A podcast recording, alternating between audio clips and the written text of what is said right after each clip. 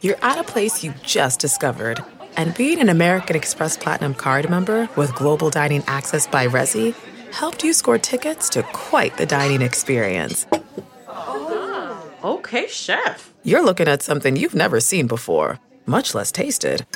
After your first bite, you say nothing because you're speechless. That's the powerful backing of American Express. See how to elevate your dining experiences at americanexpress.com slash with Amex. Terms apply. The Angie's List you know and trust is now Angie, and we're so much more than just a list. We still connect you with top local pros and show you ratings and reviews, but now we also let you compare upfront prices on hundreds of projects and book a service instantly.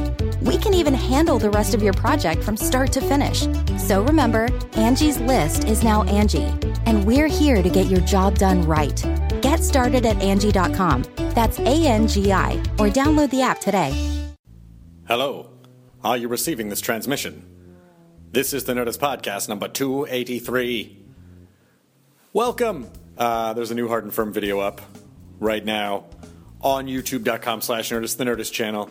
And uh, it is a love song to the Gersberms girl. And you're probably saying to yourself, Chris Hardwick, that meme is several months old. Yes, you would be right.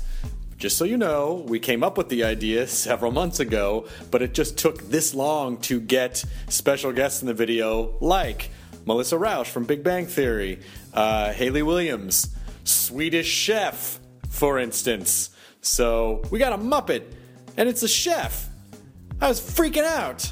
So anyway, so that's why it took so long to pull all that stuff together was coordinating everyone's schedules, and now we were finally able to just put up the video. So that's over at the Nerdist channel uh, right now. Check that out. This episode is Max Landis. Uh, Max is one of Chloe's best friends, and he's probably one of the most prolific young scribes in the entertainment business right now. He wrote the movie Chronicle. Uh, he wrote this thing and directed this thing called Death and Return of Superman on YouTube, which was fantastic. And I think he's probably sold a movie at every studio uh, right now. And Max is interesting because he's a very polarizing figure. And I think part of the reason is that he just doesn't give a shit what people think, which I kind of respect because I feel like I give too much of a shit sometimes. And uh, I'd never really had the opportunity to sit down and and talk to him. And when we did, we really discovered this uh, incredibly sensitive, uh, sweet guy who had kind of a rough go uh, growing up.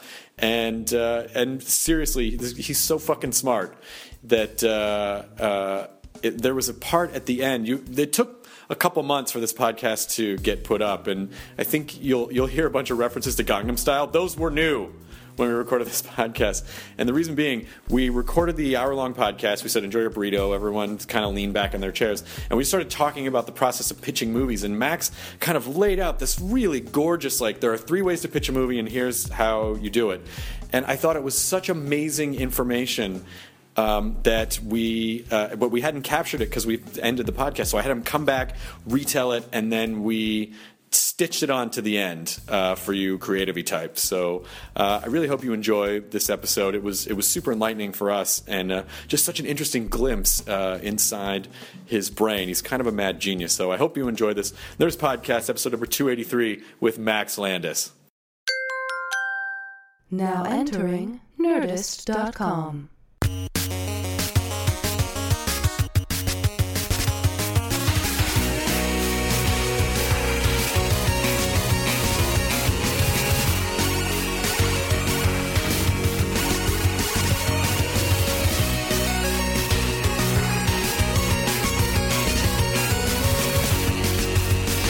Yeah, that's good. Oh and then, shit, Chris, you sound cool. No.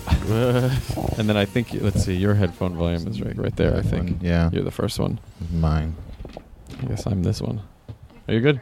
I don't care. What? I don't need one. You Whatever. know what? You Well, love but your hearing headphones yourself. are on. I love hearing me. Yeah. Oh, I hate hearing me. Oh, listen. It's nice, right? No. The Oh. rich the rich timbre of your voice. It's like a, I actually can't it's hear like a me dark almost coffee. At all. You want to? Tur- you can turn yours up there. How's that? Hello. Oh shit. No, okay. no, I no hate bad. that. Okay.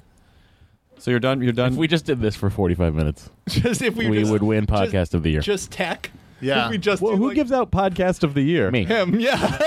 I have certificates. I'm What? sorry you never got In the one. second hour, they started adjusting the microphones. That's gonna we're gonna lose points for that. that could have been part two. So you're done pooping. You're okay. yeah, for now. Okay, good. What happened? What did you eat? I I'm going to talk about it. Go ahead. Are, are we recording? Yeah, yeah, yeah. I think I think I'd really like to be in love, and I don't I don't know that I am right now, and it's weird because I, I I, I was I, before I came here I had like this a is bunch about of the stuff- shit, right? Yeah. Okay. No. So uh, it, it comes around to it. Okay. So I I had this weird day where I was writing all day and like I was really happy and I went to this cafe by my house and I saw this guy who I don't know well, uh, who's another writer, but who we've always sort of had like a, oh, I know you from afar sort of Gotcha. relationship, like like friendly. Sure. And we were sitting right next to each other and I was supposed to be writing, but I had a big stack of comics and he was supposed to be writing, so I was just reading my comics and we started talking and we began to have our first ever real conversation. Turns out we really like each other, and we're going back and forth, and we're laughing and talking about projects and different people we know in the the industry. And it's like this is nice. And I know that he hangs out at somewhere I hang out a lot, and I I, I I'm single right now. Um, and I I thought you know my ex girlfriend, one of my ex girlfriends, like hangs out there a lot. I was like, oh, you ever see her? And he was like, yeah. And I was like, oh yeah. And he was like, I'm actually I've kind of been seeing her for a while Oh yeah. and I was like, I was like, oh, okay, okay, cool. And like, it didn't hit me at all. It didn't land at all. So I'm sitting, I'm drinking like cup of coffee after cup of coffee, and we're talking, and he and he leaves. I should mention I don't normally drink coffee. Every drug I've ever done, I've done to impress a girl, and then been like, this was great, and then gotten into afterwards. Coffee is the most recent one of those. okay. I've started to drink coffee, which is nightmarish. Girls are very impressed by it. Do- They are. They're like, let's get coffee, and then I always I, I didn't get it before, but now I get it. So you, so you ha- so you basically have a bit of the coffee and emotional shits. wait for it. Okay. It lands. This story. This story is an ending. As does the shit. So well, the shit is the ending. Oh. You just it don't no spoilers. And the landing. So, so I I I'm sitting and he leaves, and I'm sitting there and I'm reading my comics, but now I'm thinking about this girl. And they're playing like this, like violin music in the place, and I'm sort of I'm sitting there what a and fancy coffee shop. I'm sad. It's Blue Jam Cafe on Melrose. Very Oh, yeah. fancy. it's it's like tasty and and like he leaves and so i'm just sitting there and i'm reading my comic and i start to get you know it's like never mind i'll find someone li-. like that starts Adele. to hit me Yeah. they're not playing it but it's hit playing in my head Yeah. and and i'm sitting and because of the coffee i'm farting and i'm sad and i'm farting and i can't concentrate on my comic and then i had this like big emotional arc where i was like why am i sad over this girl this is a girl i broke up with because she was insane and I was like, so I like got all like girl power and triumphant, and I was like, well, good, I'm okay, and I made a new friend, and I walked out. I don't and think you I'm- know what girl power means. I, girl power is something I can have. I try to I try to measure my own levels of excitement, enthusiasm, uh, sort of towards everything on the level of a 14 year old white girl. Okay. I measure in turtle power Yeah. because I'm a hero and a half shell. Yeah. Uh, so you were feeling good. Is you that wa- an uncircumcised joke? Uh, No, no, no. Well, it, it is. I guess it could be an uncircumcised joke as well as a Kevin Eastman joke. Yeah. Uh, but uh, uh, so you, you you walk out of Blue Jam, which is a great cafe, uh, And it all hit me. And you oh yeah. It all like it all all of the big emotions, all the coffee hit me at the same time. I've been shitting for two hours. wow. Yeah. It's not stopping. J- Well, stopping. I mean, like I'm not shitting now that you guys can see. It's gotta, no, no. That's gotta feel good though. We're in a You're tiny getting all little that out. we're in a tiny little room. Maybe you need to shit. Wouldn't it? I, I always think it'd be really great if you could just shit your emotions out. If you're like, Oh, yeah. I, I would love to not feel this for this relationship anymore that I can't get over or whatever. I wish I. It's too bad I just can't condense it and just take like a black, like the kind of shit that you take after you eat Pepto Bismol, and it's just like you think Oh, you're yeah. dying because it's it's like a charcoal black. uh, Yeah. We're talking about the type of shit where it feels like stuff you need is coming out of your body. Exactly, Stuff just like keeps yo, coming get out. back in there, liver, Yeah. or whatever. You know, it's coming out. Uh, it's um, I I do like the idea of emotional shitting. That's where what it's like, crying is, Chris. It is Crying is shitting. out shitting of with your, face. eyes. Yeah, it's it's it's shitting out. It's shitting out of your eyes. Uh, I think it's more like peeing out of your eyes. You think so? No, because it's weighty. It's weightier. There's peeing is such like a frivolous activity. It feels like there's no emotional. Gra- The way you do it. Yeah, it's like going to golf. You and- it's like pee going more to- seriously. Oh God, It's yeah. like going to I pee. golf and stuff. You throw you throw on like I uh, make you- sure I you have throw an on some erection vinyl. before I Yeah. start peeing, just so it's extra Ooh. difficult. Who here who here has been drunk and gotten a boner and super had to pee, so they did it and they had the most painful pee of their life. It's hard. Well, it's always It's- painful. it's yeah. like It's, you gotta do like worst. a handstand. oh god, it's the worst thing. always supposed to hurt, right? That's like that's like It a always burns. No, okay. that's a real thing. Consta burn, Myra. So, uh, so are you, everybody okay now? You feel okay now? I'm all over the place, man. I like I, I for the last like three weeks, I've just been like fluctuating between places of like everything's great and then never getting bad, but then going to places of like everything is okay and could be better. Everything could be better. Everything Isn't could that- always be better. Can't you can't you? Sh- no one should really be that content though, because then when you lose drive, Yes, but I'm like I'm a monster of commas and semicolons. I'm a more monster. No matter what I get, I want more from everything else. If one of my friends makes like a minor accomplishment at work, I'm like I should have gotten that promotion at Dairy Queen. Yeah. I like that should have been me. If if two of my friends like move in together or uh like someone I know starts dating someone or someone's having a baby or like anything like that, I'm jealous of that. I don't actually want it, but I still, f- I'm sure people can relate to this. That moment of like, that should be me, no matter how stupid it is. Well, Or maybe I that's agree just with me. you on most things except the baby thing. no, no, no. That's the thing is, it doesn't matter if it's something I Babies are actually dumb. want. It's still, it's like someone is getting some sort of a satisfaction out of life, and you want to experience that I want satisfaction to be as well. like Rogue. I want to take off my gloves and just suck their Absorb. happiness out of them. yep. I don't know. Let's talk about for a minute. Let's talk about for a minute uh, the uh, the circumstances when I asked you to come on the podcast. Oh yes, do you guys want to hear a story? Please. So I'm at Comic Con, and it's I think Thursday. Comic Con International. Uh, yeah, my my favorite place. Comic Con for me is essentially Mardi Gras. I treat it like sort of just a drinking festival, and it's been this way for me for 12 years. And I didn't used to be able to go to open bars, so it, it was rough when I was 15. You know, getting drunk in hotel rooms with cosplayers, and then like I slowly got onto more and more hotel rooftops which led to my behavior getting ex- increasingly bad. And and it's funny because like at Comic Con, I just don't give a fuck. I walk around like I walk around like fucking Willem Dafoe. I don't care what face I'm making. I'm like a monster. I just am drinking, going insane, no shoes on at like 3 a.m. in the gas lamp, yelling at a stranger. So this year is the you know a lot of people from Los Angeles are in uh, Comic Con at San Diego Comic Con. Do you, could you do that up here as well? in LA. Yeah. That You should feel like you're good. Yeah, you feel like you could. I- It- it is I- mostly Los Angeles and San Diego at that time.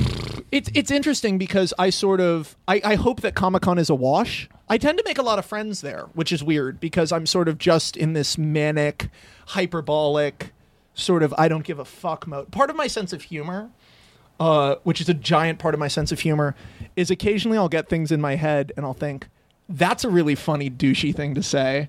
And I'll say it and then I'll be very amused. Not really taking into account that people who don't know me now assume I am a sociopath. I am a spoiled sociopath. Well, yeah, like all, irony only exists between Friends, buddies, yeah. and friends. Like And it's, by uh, Alanis Morissette. Yeah, Yeah, call, say, right? say I have She that. got it wrong. Oh.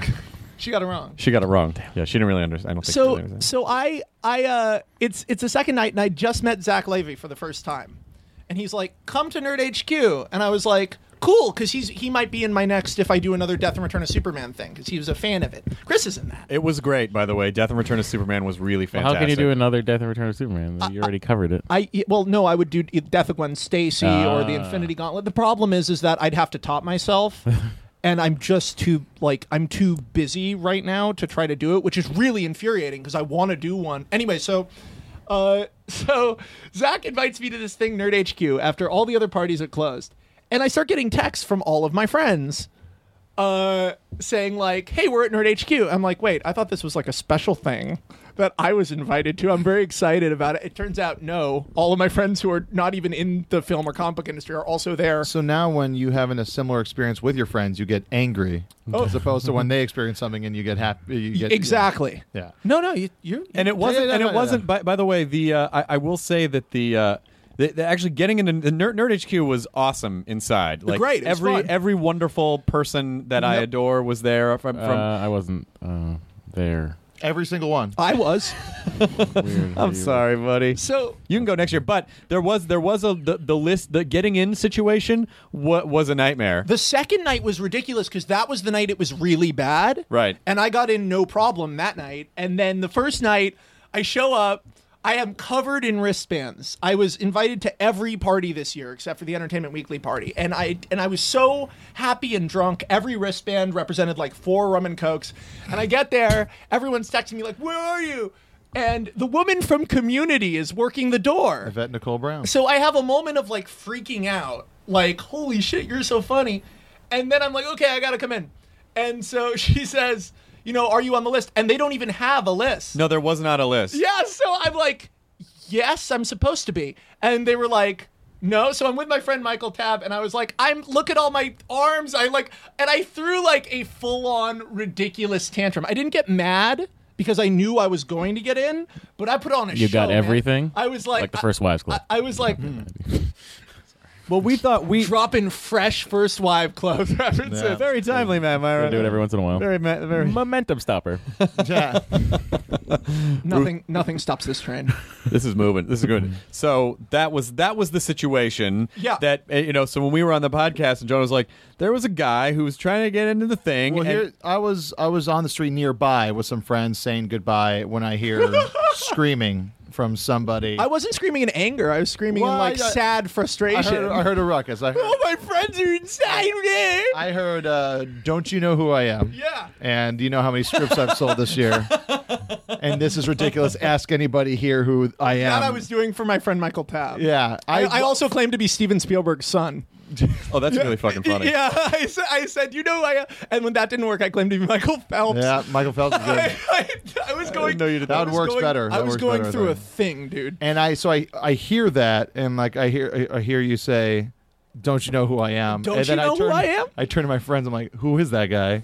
And then they said Max Landis, and I didn't know. And I was just like, Who the and- fuck am I? I'm not a celebrity. No one Yeah. knows who the fuck I am. Yes, you you didn't feel that way that night. But It's you like- are though. You were the. I was listen, just having fun. But- but- no one. I'm a fucking screenwriter. No one knows my face. And this is why it goes back to what you were saying is that like you were doing this as a personal bit, yeah, ten feet away. No, you, no I one thought you knows. were the worst human in the world. I am the worst human. But in you're the not. world. world. the, You're very notwithstanding- affable. Yo, You're you're, very not the worst human in the world. But the point is, but if so, Jonah Do- brings do- the story back. Do we want to hear? Do you want to hear? Because it's worse than you know. what? It's worse than you know. Okay.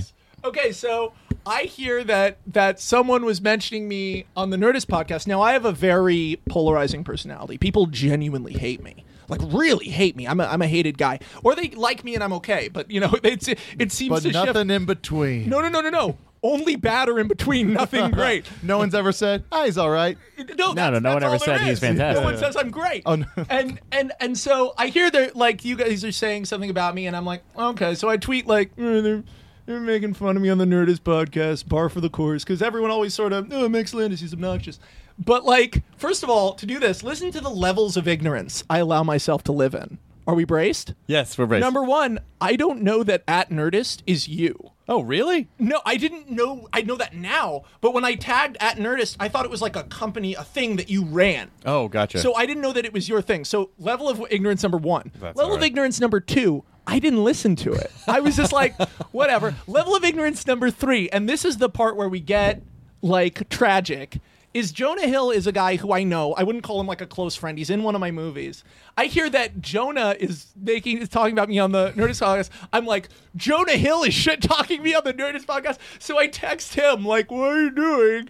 And like, just so many levels. And immediately, I am set upon uh, by three different things. Number one, Chris Hardwick going, "We weren't really making fun of you," and me going, "Oh wait, no, you probably weren't. Like I was just being sad." Number two, hundreds of like creepy internet people going, "Yeah, the Nerdist, yeah," like like, but like not in a supportive way, like in a way that made me go like, "Oh, I don't like this." And then of course.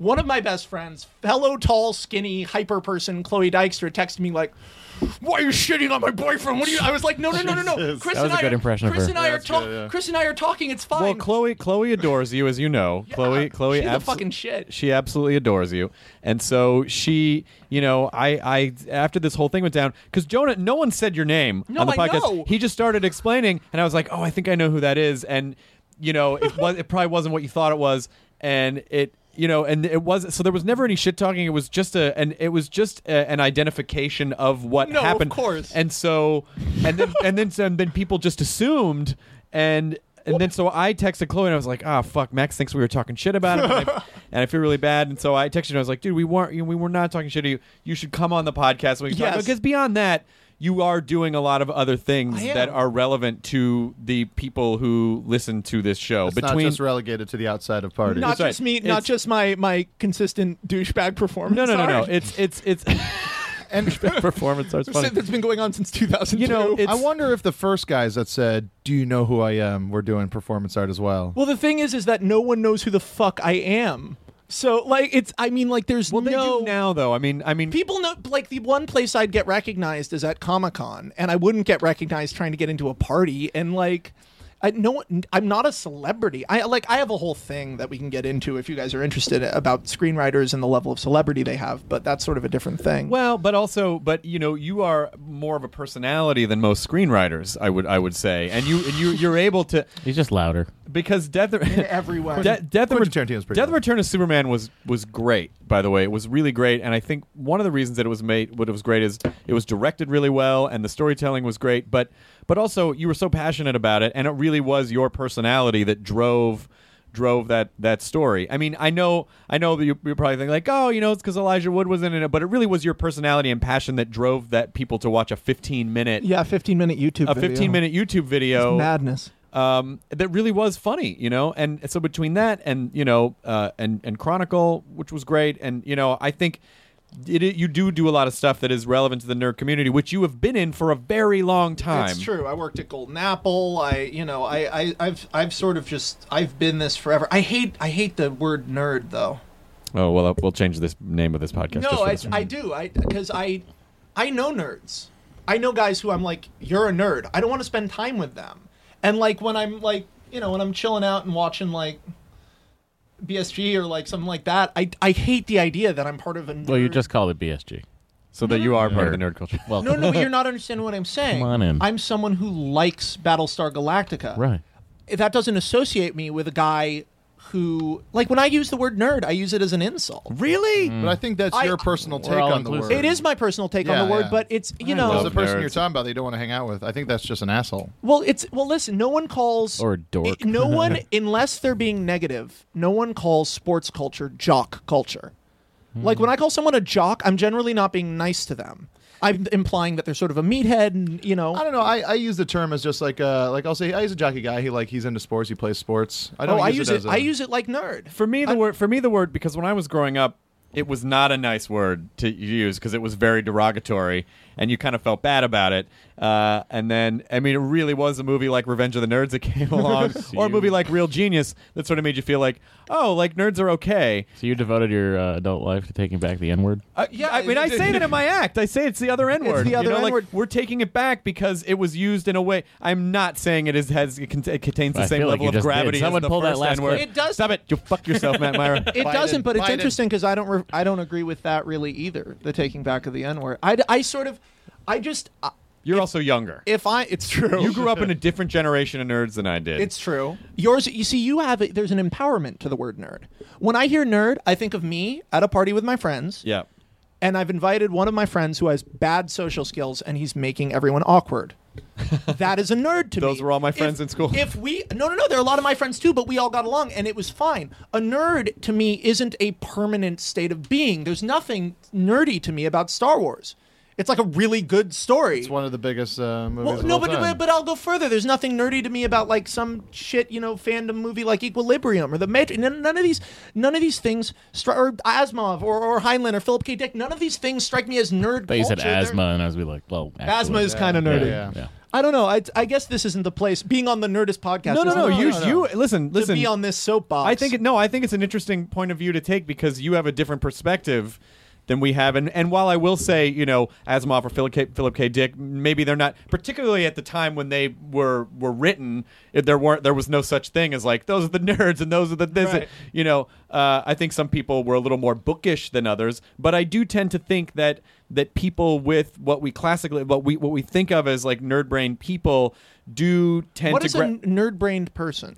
I, I tend to think it's someone who uh, uh, has an an almost a mutant level of focus on a thing and i always say like I, I always say that being a nerd isn't about what you like it's how you like those things So would you say you'd say you would then y- use like for guys who play fantasy football, you'd use the term sports nerds. i would actually Yeah. using that definition because i feel like it, it, it undermines my definition of the word to not in- include all the them. guys who like obsess over stats and like all this all, stuff. all, all the stat stuff, but I think it has to do with um, focusing on something to such a granular level and trying to understand it more than any other living creature. I think that's what makes someone a nerd, not whether or not they read Asimov or watch BSG or you know how many episodes of Stargate they can But quote. it's it's also it's up to the perspective of the person. Like last night, uh, I was doing a show at the uh, Pleasure Chest, and a girl like held up a, a like some tie. She's like, "Oh, do you mind trying this on?" I was like, "Yeah, sure. Just call me Doctor Frickenfurter."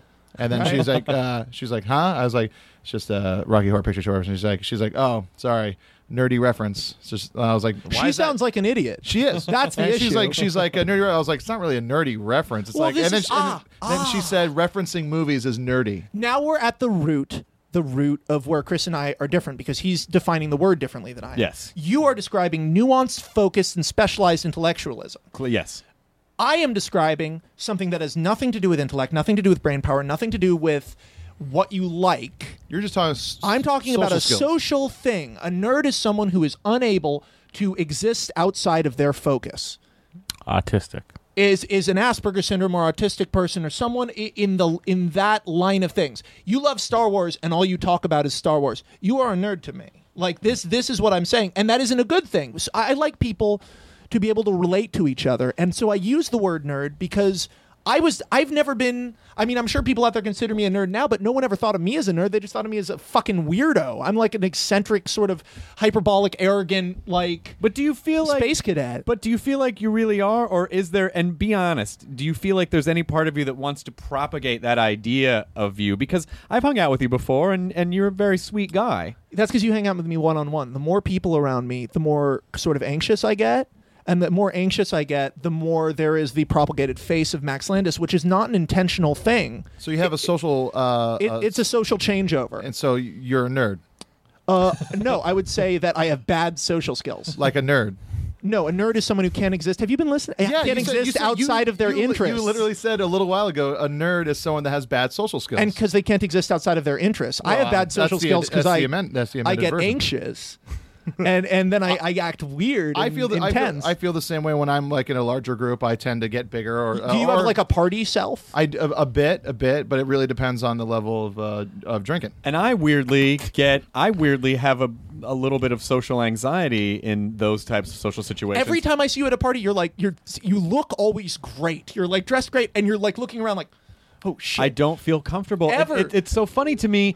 I can one on one. I can pretty much talk to anybody. I can do. St- I could do stand up for twenty thousand people, and it wouldn't phase me. because theoretically you're alone. I, maybe I guess so. That's true. And then because you know, it's particularly you know, stand up is a relatively isolating kind of a lifestyle. But I will say that if I get into a situation where I'm in a party, I feel very uncomfortable. It, you, Chloe, can tell you when we're at restaurants, I cannot fucking deal if the tables are right next to each other and there's Oh, I- I another hate that couple right so there. much. I can't. You know, she'll ask me questions. I'll just be like, I don't, I don't know. Like, I, it's not, and I'm not talk- being I a dick. talk in hushed tones I when there's a close cannot. table. I cannot. I just fucking implode. You and you and Chloe being anxious in restaurants. That's perfect. The well perfect she doesn't couple. she doesn't care like she's nor she's normal that way and but i i have such a i'm so not a party guy in that way and i'm so much like a I Well, just wanna- I was very impressed. I got to say, I was very impressed. Chloe, I, I just had the best party I've ever been to was one I threw. It was my 27th birthday party, which was two weeks ago, which was insane. Like, it was insane. Like, it was one of what the day most. is your birthday? uh, it was August 3rd.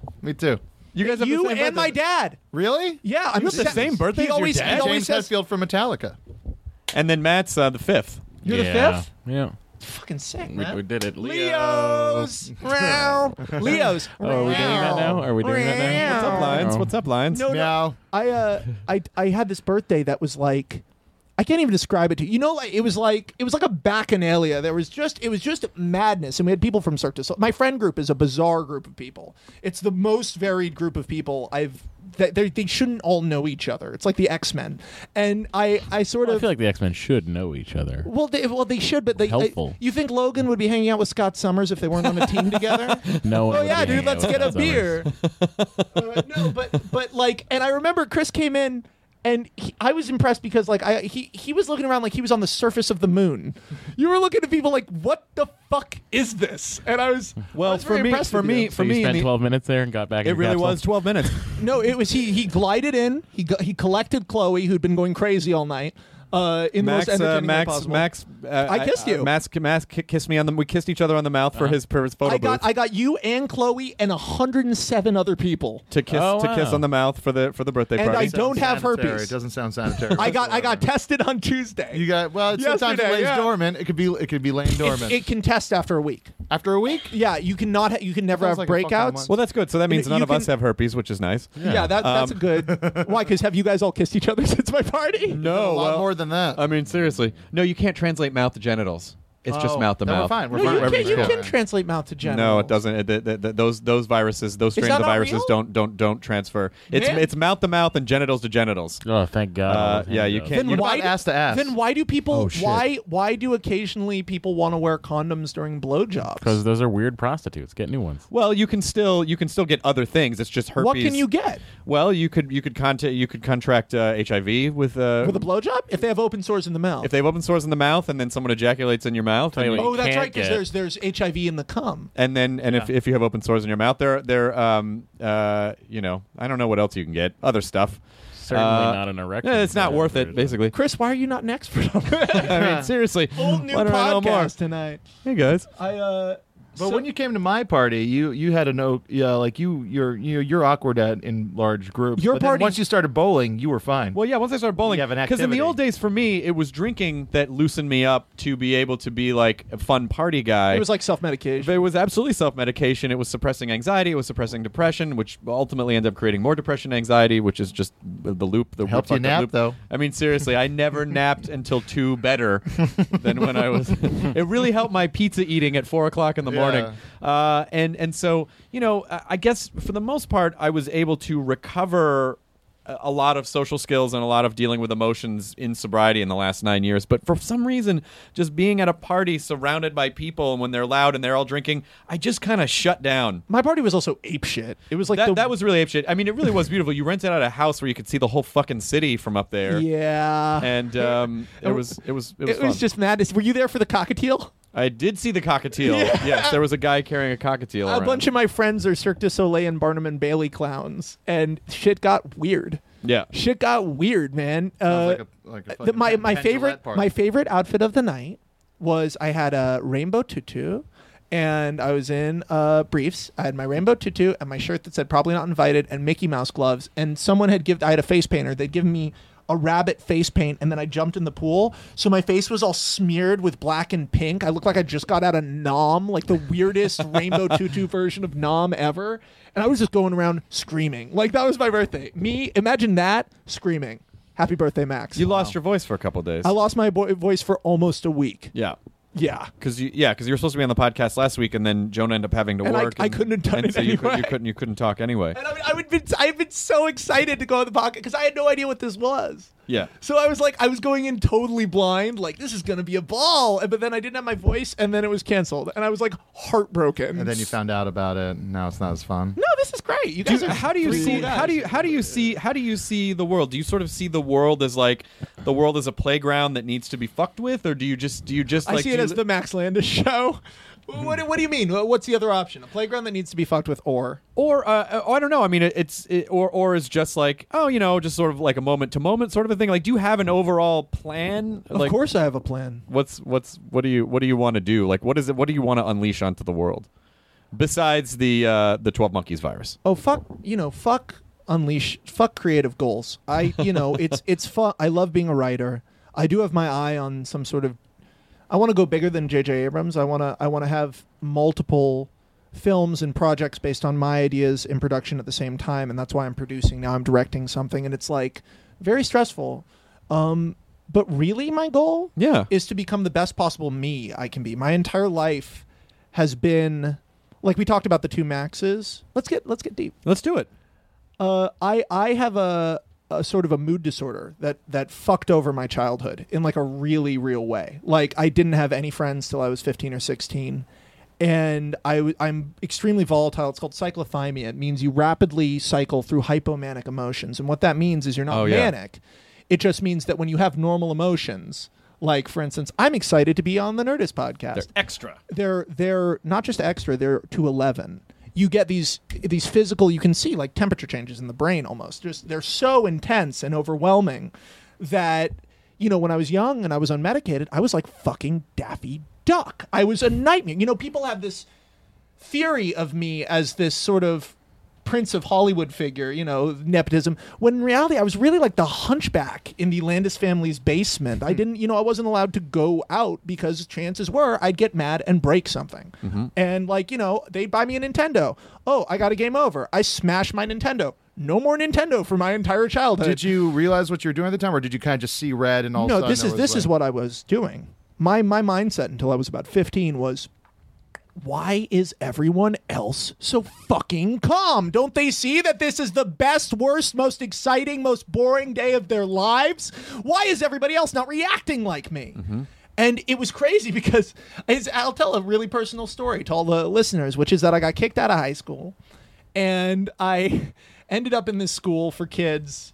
I won't go too far into it, but I went into this school for kids. This is like, this is one of those beats in a friendship actually you know how you have stories you always have to tell in a friendship like this is who i am stories that establish you Of course, I assume this is the time I murdered you being somebody. sober is Yeah. just, i assume That's- one of yours Yes, absolutely. okay so this is this is one of my more personal ones that is now no longer personal because everyone's hearing it which is that i got kicked out of high school and i got sent to this place for kids who are and uh, in my entrance to that place i was 15 and the my entrance exam was done by a clinician who's brilliant this woman who had a giant picture of reagan in her office giant and is still i mean like i guess it's proof that they're not all bad because i mean like she's she's a big influence in my life I was in there, and like, if you watch my tape now of that of that entrance interview, Can we? it's like fuck no. Oh, it's that's for like you've been Nerdist dating me YouTube for a channel. year. No, it's too intense. I like come off We've been- like I come off like the Heath Ledger Joker. We've I been- like I'm like scary, and I think back on that, and I'm like Jesus. Yeah, but that would she's- be weird though. We've been dating a year. It's about time you've seen this. I just put in a well, 'cause I- VHS. I, talk about it a lot. Anyway, Hmm. so the the end of the story is she, during that she said I she was like, "Why do you think you're here?" I was like, "Everybody's an asshole to me. I'm a scapegoat for everything. Everyone's crazy. No one reacts properly to anything. Don't they understand that like, you know, like people everyone's emotionally dead." And I go off on this tirade and I'm like screaming at her and she goes, "You know, isn't it possible?" She said like the dumbest thing. She went, "Isn't it possible if you think that everyone in the world is crazy, isn't it possible if everyone in the world is crazy that the problem, or not problem, but the issue might be with you? And it's funny because even in the video, you see me go like, "What?" you were about to call her crazy. Well, then I was like, "Wait a f- fucking minute!" And I remember that moment maybe more clearly than any memory in my life because it was the first time I went, "Oh shit! What? No! What? That makes so much sense!" And then I went on lithium, and like, I was on lithium for like five years, and now I'm this. And so Well, lithium as a drug. What does it feel like? the best thing ever. Yeah. You know, people complain about lithium because lithium is often given to you, uh, and uh, people are misdiagnosed. Is that Gariana down there? might be. No, it's not some other girl. But uh, it's p- lithium is often given to people wrongly, and then they get all sleepy. I, if you were on the dose of lithium I was on for years, you'd be asleep right now. You'd just Yeah. be emotionally I dead. don't need much to sleep. But for me, it was like I would like, hey, what's for dinner tonight? You know, sloppy joes, and I'd think I don't like sloppy joes, and then I'd think, yeah, no big deal, I'll just eat the sloppy joes, and then I was like, wait, something's not a big deal.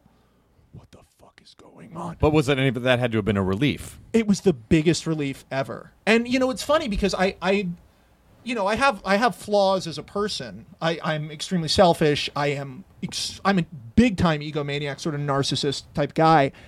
But separate from that, you talked about what my goals are. My goals are to become sort of a guy who everybody likes, you know, and and who uh, who interactions with him make people happy and they think what a great guy.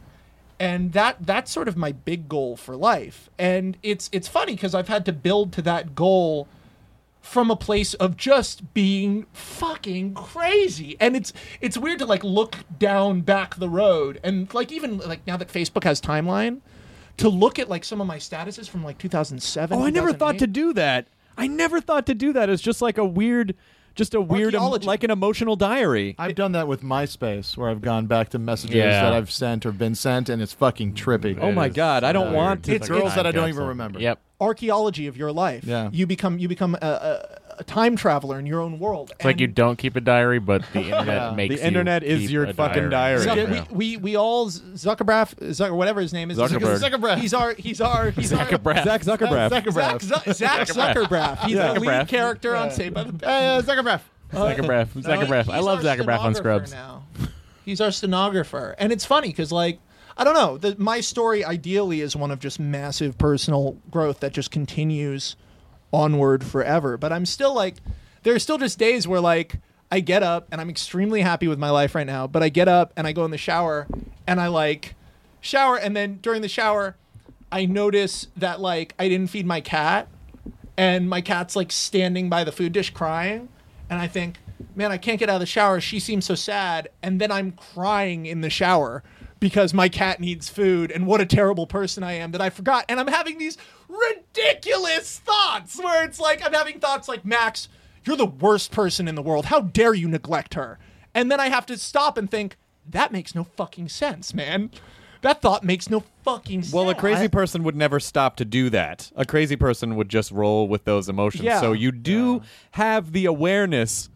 You do have the awareness that there's stuff going on, and I think that makes you not crazy because you understand and want I had, to a, roo- manage I had a it. roommate like that. She almost stepped on uh, our cat, and then she's like, she's like, I almost stepped on the cat. I would have heard it, and then she just started bawling for the rest of the day. For the was- rest that of the was day.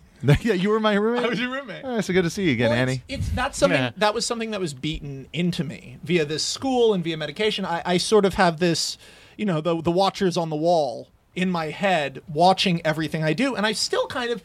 One of the things that's concerning is that I'm still kind of an asshole, and it always it's it's hard for me to find that line of. You know what? What can I excuse with? Oh, I'm a really emotional guy. Like I've been a huge dick to Chloe at different points in our friendship, just because I was like minorly annoyed at something she Get said him, Chris. Get him. Kick his ass, man. and like come on bro Don't be a pussy. Don't be a bro. pussy, Chris. bro. You're such a pussy. right now.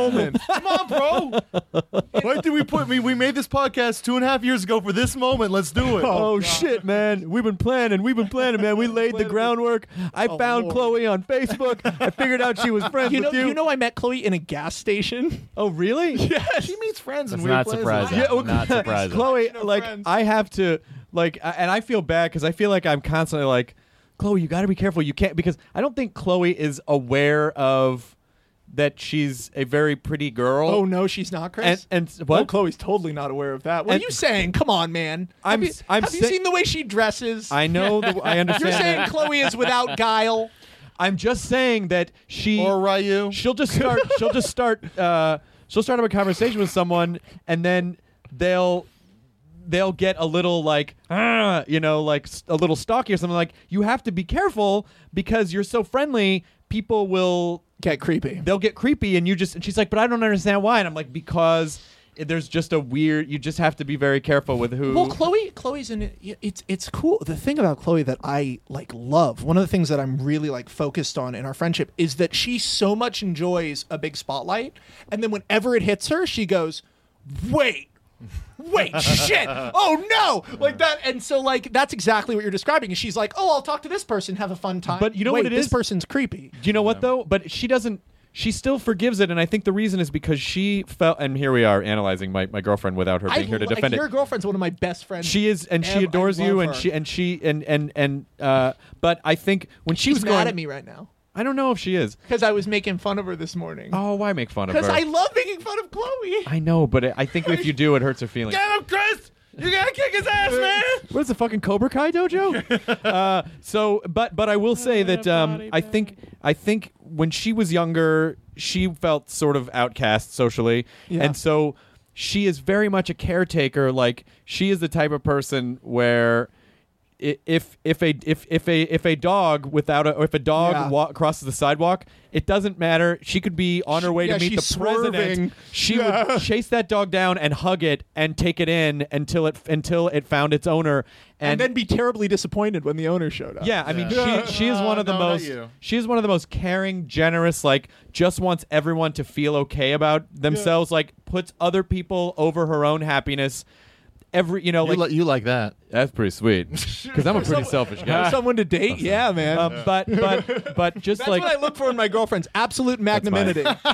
but just they, th- I just Okay. I look for the sweetest, gentlest, most caring But- women, so but- they but- can but worry about seriously- me, and I don't need to worry about them. They'll one of be one of fine. one of the sweetest, most generous people that you could you could ever hope to meet. So anyway, so you guys met in a gas station. she i think was she it was it was like a random chloe meeting me and she she said are you guys gamers and we didn't actually get to know each other till i till me and my girlfriend dumped me and then i was super sad and like chloe was just so nice to me after that for like a year and we became really good friends and then she shepherded me through a, a couple of weird relationships and she was going through weird stuff of her own and then she began talking all the time about this guy chris hardwick very handsome guy. And, and I was like, So he sounds then- cool. And then he was in my movie Death and Return of Superman, and this is the longest conversation he and I have ever had. But it's a good conversation. It's a good conversation. By the way, it was really fun to do Death and Return of Superman because it, it- What's interesting about watching you work is that it's almost, you know, it sort of reminds me. Uh, wow, this is gonna sound. This is gonna sound overinflated, and I and I apologize, but I don't know what else to link it to. But it's sort of like uh, when. Um, Salieri is describing like how Mozart writes but it's the only it's the only parallel. I'm not saying you're Mozart. Wouldn't it, wouldn't it be amazing if I then, please also don't be Salieri if I'm Mozart. Wouldn't it be amazing if I then walked down these stairs right here and just tripped and broke my neck? that but yeah, and I died. Oh, that would've sucked. And this was the word, the last thing that was said about me. in but but comparison but to the way Mozart. but the way just describing the way that he was like when he was giving musical notation when he was really ill and because Salieri had been poisoning him basically Mm-hmm. and so he's taking dictation and he's like he just he sees the whole orchestration and it's almost like he's taking dictation Yeah. which is very interesting you're the way that you directed that what I saw there was you didn't have any notes in your hand and you were like okay you stand over there and you got a shot and you instantly seemed to know how it was going to fit in and I was I- literally what you see of me in Death and Return of Superman was exactly how long I spent shooting Death and Return of Superman. But in your head, and it seems haphazard. You're like, stand over there. Okay, hit yourself in the face. All right, great. Okay, you guys go over there. Like it really was pretty insane. But it seemed like in your head these wheels were turning and all these computations were happening, and you knew exactly how everything was gonna was gonna play out. Can I tell you? Can I tell you something funny? Because it's really impressive to me that you were able to pick that up. Not to compare myself to Mozart, but can I tell you something funny about the way my creative process works? yeah. I know the whole fucking thing. It, writers, a lot of writers I know, go through this period where they'll start a script and they'll write thirty pages of it, and then they won't know where it goes. I have never done that. I'm on my seventy-second feature screenplay. I know exactly what everything's supposed to look like. I know exactly where everything's supposed to be. For me, you know, I'm not saying for the best possible version of it, just for I see it in my head. And then to hear you describe it like that is very flattering. And it's interesting because, yeah, Death and Return of Superman, I knew exactly what everything needed to be.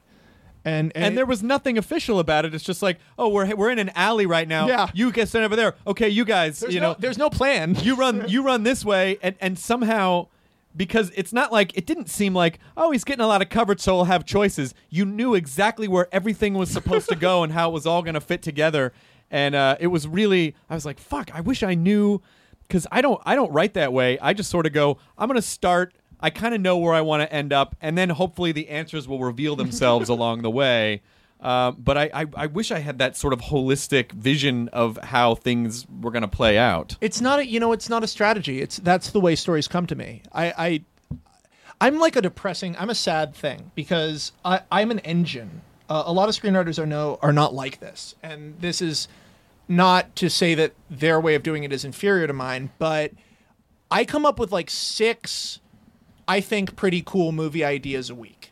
And I'm at the point where I'm so backed up with stuff I've already sold and stuff I like have to work on that I can't do anything with these ideas. And it's infuriating because it's like I know all these movies and I want to share them with everybody. The the reason I write scripts as fast as I do is because I need to show them to my friends. You need a script adoption program Yeah, where every man. Sunday someone can come to the Writers Guild and then you have in crates all these scripts that people can come adopt so then something can happen with them. It's not even it's they're not even scripts. It's just like I can say a movie. I had this idea. I had a really cool idea for a movie and I can't do anything. Do you guys want to know my cool idea yes, for a please movie? tell us tell us one of these cool ideas. Okay. You guys ready? Yes. Wait. Yeah, go. Okay, my friend Matt Cohen, I was telling him about it. You ready?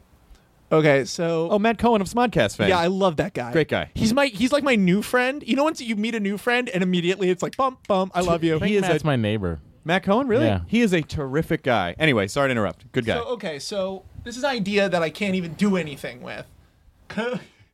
Here's the idea. Okay, so it's 1791, right? We're with this guy. His name is John Mayweather. Mayweather is formerly of the British Navy, but he was involved in the Boston Tea Party. He was involved in all of these sort of big defeats for the British Navy. Uh, with some battles with the French, battles with the Americans. The Revolutionary War is over, and he's completely fucked. He's basically been kicked out of the Navy. Also, while he was at sea, his fucking son died. Okay, so he has nothing. His wife left him. His best friend, his name is Hambu Lashmi. He's a guy who he picked up in India during the revolts in India, and this guy basically completely supports him. He should be a prince in India, but he loves Mayweather so much and has so much faith in him that Lakshmi just goes everywhere with him and kind of funds him. And he, Lakshmi comes to him. Mayweather's like living on the streets, and Lakshmi's like, "Hey, I got you a job." He's like, "What is it?" And they're like, "It's a retrofitted pirate ship. It's actually one of the ships that you took down during your glory days in the British Navy. And all you have to do is take this three this three mast ship across the ocean to America. It's just a big cargo haul, and it's going to be a good payday for you. It's going to be fine." So Mayweather's like, I don't know if I'm confident enough to do it. Lakshmi, like, you got to do it, man. And then the British government comes to him and they say, So we, we think you're taking this job, and that's very good. Basically, the precursor to MI6. Basically, basically, colonial British intelligence comes to him and they say, This ship's cargo is extremely precious to us. On board this ship, there will be a secret British agent. And their goal, we're not going to tell you who that is, their goal is to get that cargo to America at all costs. Also on board the ship, we believe there will be a secret American agent trying to wreck the ship at all costs. Oh, I'm just going to pitch you the first act because No, once you that's right, figure out yeah. where it's going. Okay, so he's like, shit, okay. And that activates that thing in him, right? The John McClane. He's like, yeah, all captain this ship. I'll take the job. Lakshmi's like, fuck yeah, I got you out of your fucking stirrups, man. He gets on the boat. They head out to sea. Everything's going pretty good. It's a real weird assortment of people on the boat. You got, you know, you got a freed slave who's uh, go, who moved to England, who's now going back to America to attempt to buy his family. You Idris have- Elba. I'm Uh, Sure, casting it. Go ahead. Sure. Uh, you you have you have uh, an American family who clearly uh, don't want to go back to America, but have to go back in order to shut down their plantation in order to fully move because plantations are sort of just getting really in the swing of it. Uh, you have uh, a couple of British people, hot British, couple of hot British girls, you know, like people like this. All everyone's on the boat for a different reason. It's almost like the Orient Express. It's like where what's going to go on? High winds start up in the middle of the Atlantic Ocean. High high winds. Winds are fucking up the sails. They lose one of the sails. Lakshmi's like, visibility's down to zero. You need to turn the ship around, and go around. Mayweather's like, you're right. And then one of the crewmen comes up to him and goes, I need to reveal to you something. I am the British spy. This fucking cargo has to get to America. You go through the storm. I don't care. And he goes, okay, you know, yes, queen. You know, he immediately, he has that British ire in him. He gets up. He's like, we're going to go through the You're storm the king at that time. he figures out yeah whatever anyway For so king listen, and country. listen so he's like he's like okay i'm gonna do it he goes out he starts piloting through the storm but then lakshmi figures out the real british spy comes to him and goes why are we going through the storm we have to go around and he realizes the spy who said he was the British spy is the American spy. He's trying to wreck the ship. They've flown into a fucking class five hurricane. Visibility's down to zero, but now they can't get out. So Mayweather's like, it's okay. I'll get us out. He's such a badass that he ties himself to the wheel of the ship. He ties himself to the ship. He's steering it through the storm. Visibility goes down to zero. Fog and waves. You can't even see the ocean off the side of the ship. And then he notices that he is now hanging off the wheel. For a moment, the clouds and mist and storm above him part, and he can see the ocean hundreds of feet above the ship. the wheel is just twisting, he's knocked out. He awakens on the pirate ship. It's crashed into this cove. The ship is nearly split in half, it's inoperable. Everyone's knocked out, and he's tied to this wheel. And there's something in the water. Something big, some little island, some Atlantic island, but it seems kind of tropical. And there's something moving in this cove, and my God, it's fucking huge. It's almost a dinosaur. He's never seen anything like this. It's a fucking sea serpent. Although the trained eye will, of course, recognize this as Sarcosuchus, a breed of crocodile that lived over 3,000 years ago that is still theorized Of course. to exist.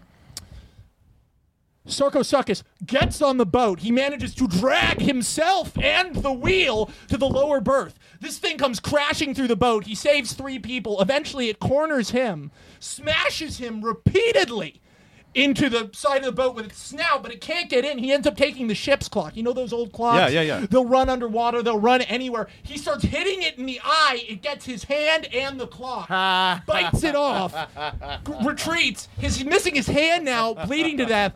Lakshmi saves him. you son of a bitch. Do you see where I'm going yet, folks? I, I, I see that. I understand why you sell a lot of movies. no, No, it's fucking Peter Pan. Peter Pan. Peter Pan, guys, but it's from the point of view of Captain Hook. We, we re-entail as this really intrepid guy. The end of the first act is being stranded in Neverland. The second act, and I don't pitch dark and gritty. I hate that everyone's trying to do dark and gritty reboots. They don't have to be dark and gritty. They just have to be good. Whatever just happened to good, you know. So we basically the second act of the movie is him meeting Peter Pan and the Lost Boys, who are basically Lord of the Flies, except for they can fly. Flying Lord of the Flies, he immediately identifies with Peter basically as a son figure because he misses his son, and Peter's going to help him get off the island, and he's dealing with the spy intrigue for most of the second act. And also the Indians on the island and the mermaids and all that great Neverland shit, you know? And then the third act is Peter's been fucking him over the whole time. He has these kids eh, like fucking him over and taking all of their food. Peter and the Lost Boys intend to kill all the adults in Neverland and fight them off. The end of the movie is a huge confrontation with the Lost Boys, who, by the way, have fucking superpowers. it's fucking terrifying to fight the Lost Boys. he manages to fight them off, and an uneasy truce is established on the island because they're just trapped there. The second movie is Peter Pan as we know it, in which Wendy and the Darlings come in and they basically get Stockholm Syndrome as Mayweather tries to save them. And the third movie is Escape from Neverland. That's a trilogy. It's Peter Pan. I can't do anything with that idea because I'm 12 movies in. I had that idea like f- five weeks ago. I can't touch it. I can't do anything. I can't write that movie. I don't have time. It's fucking just boiling in my head. I'm not allowed to pitch stuff because I sell too much stuff. And then I get myself in this hole where I'm in right now. And that sounds cocky, but it's a bad place to be. Now I'm in a hole. I have rewrites on five things simultaneously. It's like. Come on, man! You guys are all going to be able to say you knew me before I was in rehab. I mean, like, it's it, at the end of the day, a screenwriter is the engine of a car, and your script is that engine. But if you got a warehouse full of engines and no cars, what do you got? You got The nothing. DeLorean plant. It's true. Yeah. That's true, yeah. That's exactly what you Yeah. have. Well, but so Sorry, you're almost weirdly imprisoned by success in a strange sort of way. I would say I would say I'm not imprisoned because I love my job. Right. It's a really hard job, and there are parts of it that suck. Your job is to uh, distort, edit, reformat, and re-equip your passion and and your your sort of babies, these scripts, to suit a perceived corporate and commercial need. That's what being a screenwriter is. It's not writing scripts. Anyone can write scripts. Being a screenwriter is changing the scripts in order to try to get them made. And that's the hard part of the job. But at the end of the day, you don't work at McDonald's. So what are you complaining about? You know? Yeah, well, and also, especially if people are like, "Oh, it must be so hard, just all the script." But if your main goal is to put all this stuff into the world, and you have this this uh, basically uh, unquenchable thirst to get your ideas out into the world, then it is almost. It, it is almost kind of weirdly torturous to be like, I just want to make these things and I can't make these things. Why won't these things make themselves? This is see, you just hit it, Chris. Is the problem is without a car, the engine's nothing. I can go home, I can paint a picture, right? Yeah. I just did it. I could write a song or learn to play guitar. I did it, you know? You do a stand up act. You did it. That was you. But I can't just go make a movie. And I mean, you can say, oh, independent film. Not the type of shit I write. Yeah. Not with giant crocodiles and pirate ships. Not with boys throwing buses through the air in Seattle. Not with Frankenstein standing on a platform as lightning crackles all around him. I can't do this alone. And that's the worst part about being a screenwriter is you, you need other people. You like other people. I love other people, but I don't want them to touch my stuff. and that's what's fun. is That's that the problem. Then your job is that you get paid. You go here. Here's my stuff. Please like it. Please help me because they're never. You know, I don't know how much you guys know about the screenwriting process, but notes are a, a bitch. I know. Well, I know it from the television side, um, and I've seen it. And we've all worked on shows where it's, it's. I mean, this doesn't really happen to me so much anymore, but but definitely where Well, you that's because you're an icon. Now. you, well, that's definitely not true. But uh, it, it, but they but you get these insane notes. They're like, why does that? Why would I have to? How would that Yeah. make any sense? Why would that person? Why would I need to do it's that? it's rough, but the thing you have to remember, and here, if anyone's a screenwriter out there who's working or who's gotten a note they don't like, here's what you have to remember, and this is the only thing that keeps me sane is that they're trying to make the movie too. No one here is your enemy in that room. No one there is giving you notes to fuck with you. They're giving you notes because that's what they need you to do to move the movie to the next level. And as long as you can think of it that way, you will be excited for every rewrite. It'll s- be rough, but once you get that through your head, you get a note that you hate, and you if you can separate from your ego, your pejorative ego telling you, "Hey man, this is your art, don't change it." If you can separate from that and take your art and reshape it, that's the job of being a screenwriter. And maybe And you get a movie Killing made. babies. and ultimately and, ultimately you're right because we are lucky that we get to do this i mean Right. it's so silly what we get to do for a job like oh i get to do stuff that i love and get paid for it Right. what come on someone's gonna figure out that's not right I worked at McDonald's for a long time. Oh, you did? Yeah, man.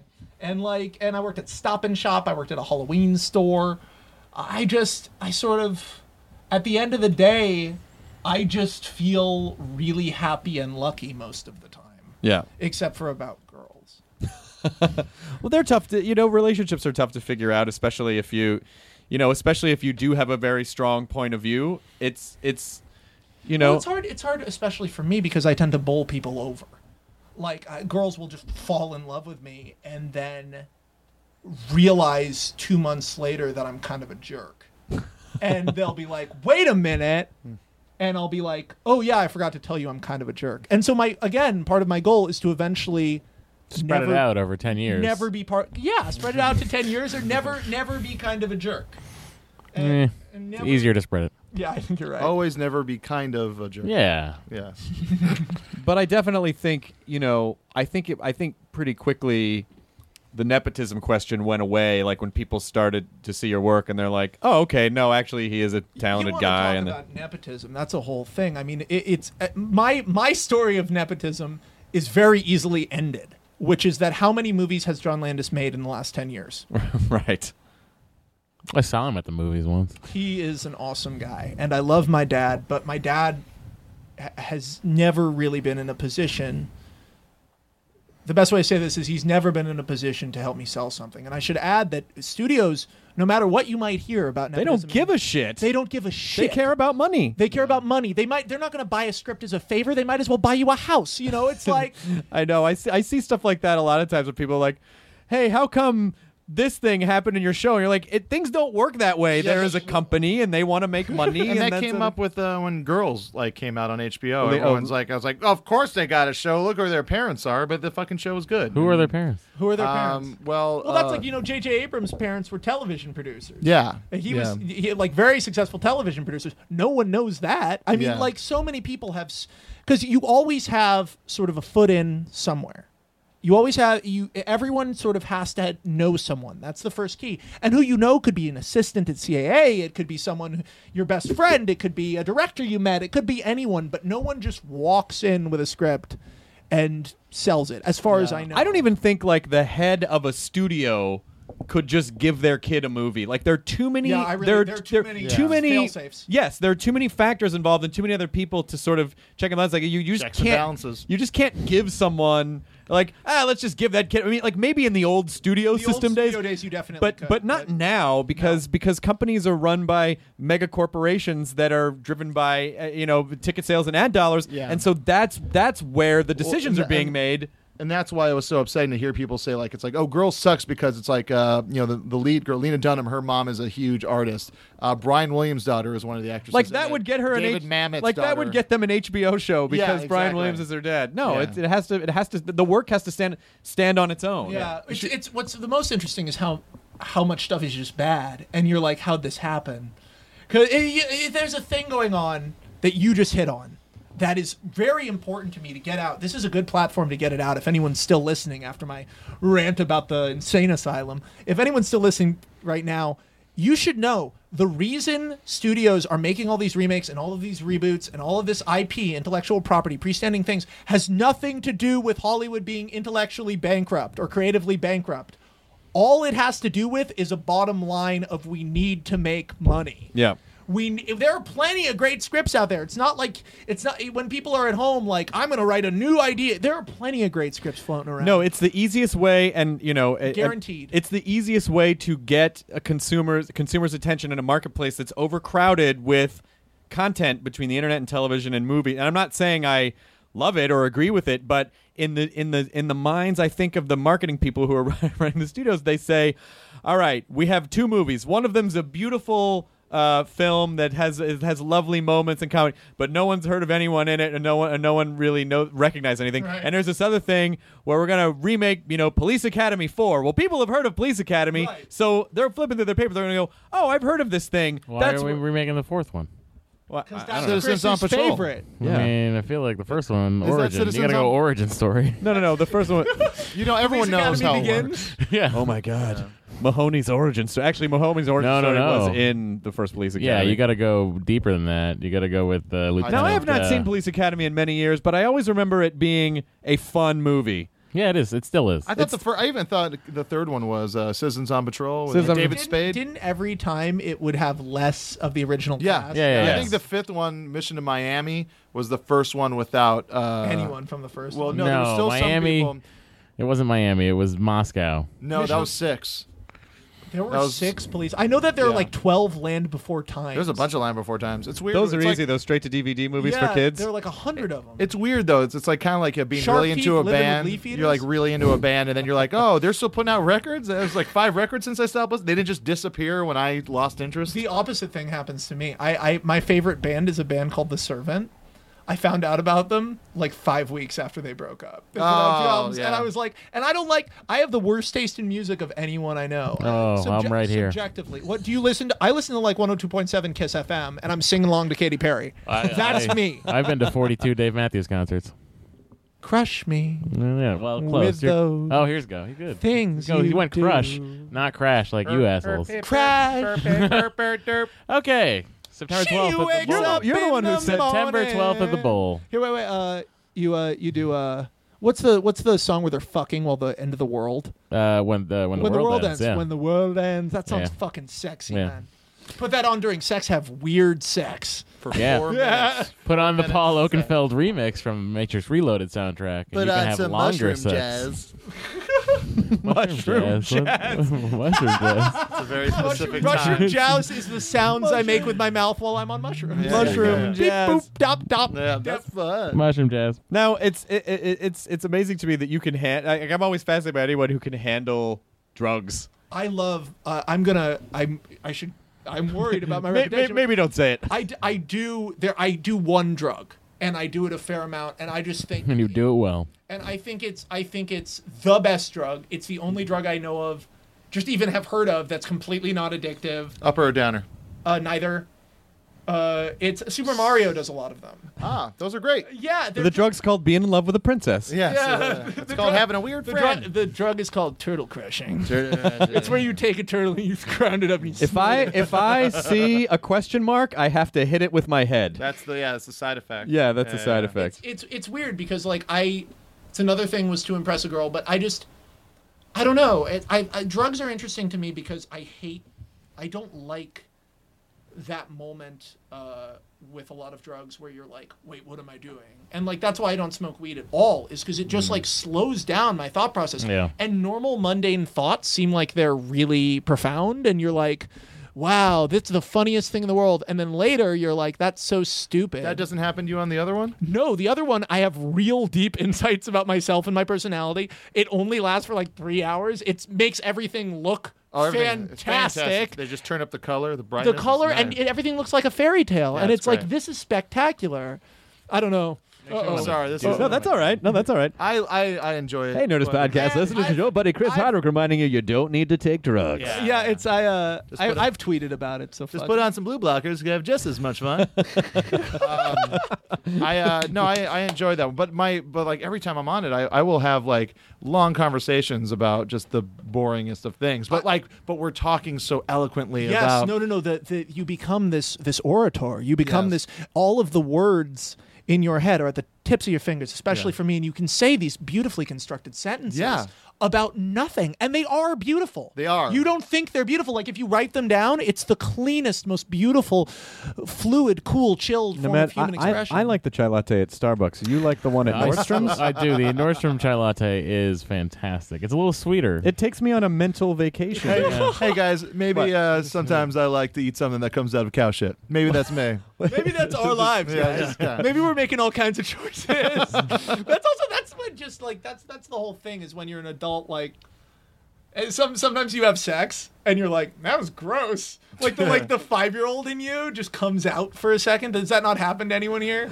all three of these guys looked at me like No, What? no, no, no, no. I, I find like every time I, I was talking to a guy and he was like, "Yeah, man, me and this girl, we had sex for like an hour and a half." I was like, "Oh, that's just flesh, and No, raw, like, it's just like- yeah, yeah, yeah. sweating." There's a lot of Whenever- friction. whenever I Someone hear- has a rash. Whenever I hear about anyone having sex for like more than 30 minutes, the sex part of sex. The sex part of sex. Like for more than 30 minutes, I'm like, who are you? Yes, are you- Why, why are you not thinking about other things? I Like, can't climax anymore. I'm sorry. Yeah. Yeah. You never want to get to the point where she's like, just finish. Let's yeah, just you wrap never it up. you never want to get to the point where they're telling you to come repeatedly. Right. You Yeah. never want like if you go down on a girl, you don't want the head tap. You don't want the head tap ever. And you that one. Yeah, that okay. You know. I uh, do I do a thing I do a thing that I'm gonna recommend to you guys. Okay. I'll go down on a girl and then immediately go down on them again without initiating sex. And that gets that gets a lot of applause. Well, that's, Oh, quick uh, uh, quick encore. yeah, yeah, I- yeah. But that's the whole idea of like, uh, like you know, uh, teasing, right? No, no, no, no. I'll Well- go all the way to, to till it's over.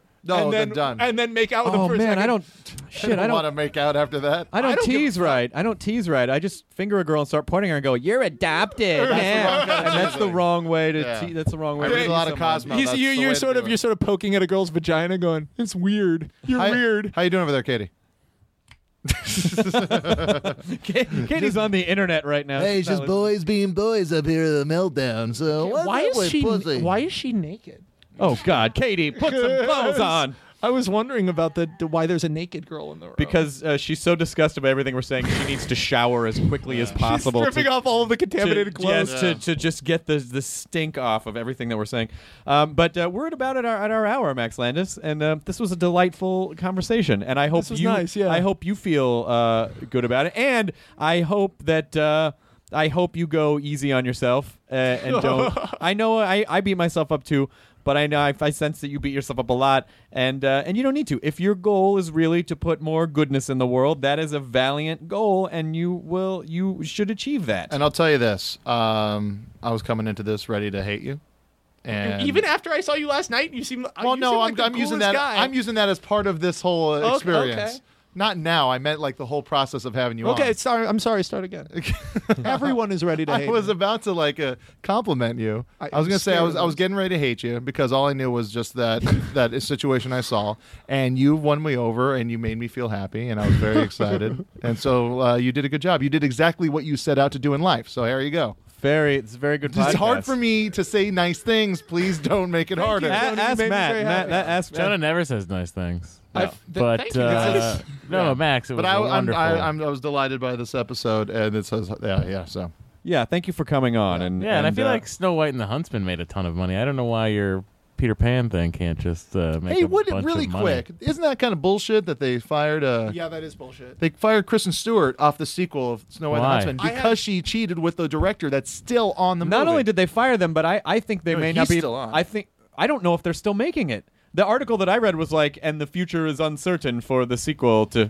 I had a meeting with Robert Pattinson two weeks before it came out and was so taken aback by how charming and cool he was. seems like it, yeah. and that really bummed me out because then like I would have had no stakes. I would have been like, ha ha, case do our pads, ha ha, that sucks. Instead, I like I found out that news and I took it like I was like his. I'm not his friend, but I took it like I was his friend. I was like, man, that sucks. Like I really got upset. Uh, Oh, I mean that is the uh, you know for, for especially if he's a re- like a really sweet He guy. was it's so like cool. it's like really you got to cheat on me and it has to be a thing that everyone in the world has to Yeah. know about and you know that you could hear the collective b- uh, bawing of boners from all the gossip rags like the second that came out. And he's promoting a movie right now. He so was- he, he was- has to go out. he was very and- sweet on the Daily Show. Yeah, I watched the Daily Show clip. he was it's great. he was ducking that ice cream hard. He yeah, looked like he, had an wanna eating disorder. Yeah. Well, listen. First of all, you take into account that, um, uh, but, you know, my my experience with the Brits is that number one, they do not like talking about themselves. They're very like, no, no, no, no, no. I don't want to. You know, like they, it, it's it's au- it's very awkward for them to do that.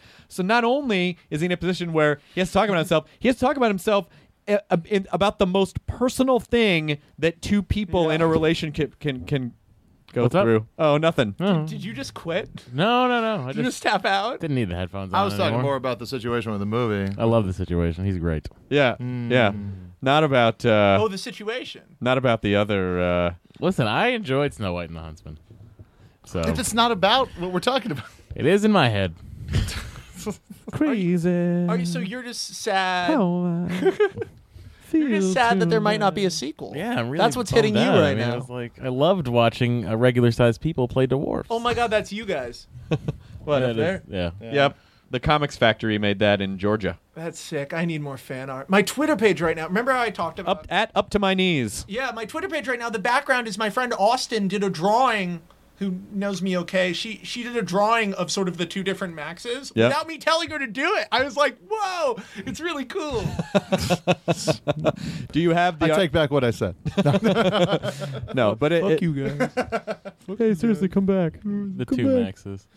Uh, that's it. Uh, Max is on uh, at up to my knees. So you're working on. Obviously, you're, you're probably working on the sequel to Chronicle. I'm I would working imagine. On Chronicle Two, I'm working on my movie Frankenstein, my movie Good Time Gang. I'm apparently directing a movie which is really scary and exciting. I'm producing a movie called The Nefarious Woogle. I also have my movie Pied Piper at Fox, and then I also have um, I'm forget Villains at Universal, and then also Amnesty, which is being directed by Ron Howard at Universal. And Jesus then, Christ. uh, remember I said you're gonna you knew me before rehab. yeah. There you go. Uh, I, I just uh, completed a new script that I'm really proud of. We're going to see what happens with that one, and then I might I have a short that I just finished. And Next then, time I see you outside of a party, I will know how many scripts you've sold this year. yeah, and then I also Number seven. like if they're in a chat. and then I also Death and Return of Superman got me a dream job. I'm writing a short story for the Superman annual comic. oh, really? Yeah, I'm shitting my fans. That's really cool. You literally are shitting your pants Yeah, dude, because you I'm haven't gone to the bathroom for an hour. full circle. Full circle. Uh, well, Just congratulations. unlocked an Xbox Live achievement. I just got an achievement, the the shit callback achievement. Um, but uh, we'll, we'll we'll take care, and you know, you you you will have you back on again uh, in, a- in a little bit and check in on you and make If I sure. have something to promote, I would, Make lo- sure- I would love to hang out with you. You can guys. just come on and This was super talk. Like fun. you don't have to promote anything. That You was can so just co- much you can just fun. come on and talk. Just do it without mics. yeah, we could just talk like people. I don't See, know that about seems that. hard. It seems harder. That seems hard. No, I need the microphone. I Oh, need the attention, guys. Chris just turned it on. He's not kidding. I don't know if you've seen Nicole Kidman in To Die For. I have. Oh. She was onto something. I have. She was onto something. Enjoy your burrito, everyone. I'm gonna Enjoy your burrito. I'm gonna do a Matt. Yeah, there you go. Yeah, you're just done. No headphones. You're just done. Boom. You should do it like this though. Not no, bad. those are Not bad. expensive. are not. What if that is okay? no, they're right on the thing. That's what I was trying to You go. Don't for. stop. thrown it off- you thrown Nope. it off your thing. I think the most expensive thing in here is the chair. Jonah did something so good and wonderful for me, made me so happy. What was that? Uh, Are you recording, Katie? There was a Joel smile. Hodson thing at Cinefamily Uh-huh. and I was just stopping by Santa Family to annoy my friends. And then as I was leaving, Jonah was going in. He was like, "I have an extra seat," and I went in. It was like one of the most brilliant, was amazing. inspiring. Max, it's, you do a lot of things to annoy your friends. yeah. Why is this? Is this like a fun thing for you? When I'm bored, you know, I don't have a day job, so it'll be like like Santa Family will be like, I'll just show up. I'll be like, "Hey, everybody," and they'll be like, You do have a day job. You have to write like six scripts. that's not my day job. That's like my that's my life. That's just that doesn't end. That's going on all the time. I, This is night job. I wrote I you know I it's so depressing. Like I discovered the Gundam style thing. Of course. li- like earlier this week. Yeah. And like I was like, "Hey everybody, look!" And then everyone I know has seen it a thousand times. Chloe has a shirt. It's like, "Oh fuck you guys!" And so like it's in a vintage shirt too. By Yeah. this time, it's a vintage shirt. It's from like it's from Yeah. like oh god, that's so like it's already worn. It's so mid-August. you know, like I, it was it was brutal. And like I I was I, I did a fun thing today, which is me and my friend Dylan were writing in Bourgeois Pig, and I started doing the dance really subtly. And she, I assumed she would just think I was being weird. Turns out, of course, she knew the whole dance better than I do. Just again between your legs then. So no, we didn't do the elevator. Although, like after I saw the elevator, the- it's one of those things. Have you guys ever? It, it's a very unique brand of sort of greed. Is when you hear a song or see a movie, and instead of liking it, instead of liking a product, you go, "Damn, I wish I created that. I wish that had been mine." and Well, was comics do associated that yeah. with jokes where we see a Yeah. comic write a great joke and you're like, fuck, I wish I wrote that. Instead of laughing, you just go, ah. fuck. Why didn't I? I was right there the whole time. because like the the elevator thing for me is like I should have been doing that with my friends in 2007. I should have created that meme free of a music video. I should have been standing in an elevator thrusting because I thrust in elevators so often already. Putting a guy between my legs is just the next logical I evolution. feel the same way about growing up. I, all that wasted time of having just good friendships. Like we could have just been making memes. You could have just been making Yeah. memes. Why why do you need friends when you can have internet infamy? The best ver the best the best follow up the best like response video to that is at a Korean baseball game. Yeah. The cheerleaders are doing Gangnam style and then they pull up a security guard who's sitting right there. Right. And he fucking does the dance m- move for move and the crowd goes so fucking crazy and you can't help but get chills because you're like this guy, he's a security guard. He's clearly he's clearly a secu- is it like the homeless guy with the golden radio voice? it kind of is like that guy. It kind of is like that guy. And he fucking nails Gangnam Style and everyone goes bananas. I think I saw the same thing happen when the Macarena was big. Yeah. yeah, So it's except like, for come on, do it. And yeah, it would but be like, old people doing It's almost time Macarena. it's almost time for it to come back. But like, but you have to keep in mind that like Gangnam Style is a very involved dance. It's not the Macarena is like so is the it's- Dougie. uh, the Dougie is fun. It depends how you do it. Like Kate Upton's Dougie, the one that sort of made it famous, is not a classic Dougie. Dougie's like just Robert one, Ludlum's two, Dougie. Two, two, one. I don't know, it just sounded I like, a book. Dougie Doug's Dougie. from the creator Doug's of the Dougie is the Bourne best. Supremacy. Dougie. There was never just one. was never just one Dougie. It's one, two, two, two, one. That's Uh, what the Dougie is. I uh, uh there's there's two there's two more things I want to squeeze out of you. Oh. Okay. Word, word wise. Uh is your uh uh There's two more things I'd like to squeeze, out of you. Yeah. As long as I've got you here, Max. I just want to grip your brain and milk out this pulp. Uh, if that's all right, um, is First question: Do you put balls in an asshole? Have you tried that? When you have sex with a girl, you put your balls in and everything. Right? Yeah, you just, like, you shove put it it all all in, in. and then you wait. You put your hand in her butt. You put everything in the front, and then you wait and you wait for twenty minutes, and that's sex. I like and now that. we're cha chan. Oh, yeah. That- perfect. What do you What do you That's want to milk Gundam out of style. me, Chris? That that is Gundam style. Um, I thought it was Gundam style for like the first like twenty minutes of me hearing it, and I was so excited. Let me. Let's. uh, Still haven't seen it. I want. You haven't seen it? Nope. You haven't seen Gangnam Style? No. Here, it looks like this. It's the horsey. Okay. It's the horsey, and then the thing where he kicks the leg. Yeah. I can't do it. right. We're- We're so not interesting right now. I feel like I'm listening to. I feel like I'm listening to myself talking in a car with my friends, and we're all going somewhere. That's the podcast. Yeah. and we're like, we're sort of like, well, I what thought do we you wanna- knew where we were going. Yeah. Well, what do you want to talk? Well, I guess about? we're just Like, gonna drive around. Are we gonna go to Jenny's house? Are we gonna go to Karen's house? Like, whose party are we going to? Oh, there's no. hey Karen. Uh, Mm, Those There's are girl no, names. oh, there's no parking there. Fuck that. Yeah, we're not going to Yeah. go out. Let's 'cause go to there's no Jerry's parking. Deli. Yeah, let's go to Jerry's Deli. Uh, this- expensive. That's the conversation Okay. right now. I want. Uh, expensive. I, I want you to. You you had said you had a, a J, your J, your James Bond movie. Your next J, if if you could if you could do the next James. Are we Bond doing movie. that? Yeah. Okay. Well, if I if I could do any James Bond movie, like any James Bond movie ever, like now with Daniel Craig, I think what I'd want is for it to start like before the da-na, da-na, I'd want it to start with Daniel Craig being debriefed by M, being Mm-hmm. debriefed by Judy Dench, you know, in MI6, and he is he's just come back from a mission. He's a little beat up. And then one by one, inside of MI6, everything starts falling apart. Like the place is being absolutely destroyed from the inside. Bombs start going off when he gets in an elevator and then gets out right before it drops. All the elevators are destroyed. There's no way up to the surface of MI6.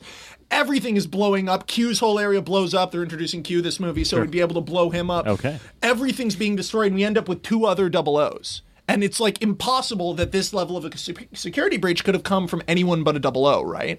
So they end up going through this escape tube. They end up out on the end edge of the Thames with guns on each other. It's like 002, 007, and 00, like three, and they've got guns on each other and they're yelling at each other like, "I know it's you, I know it's you."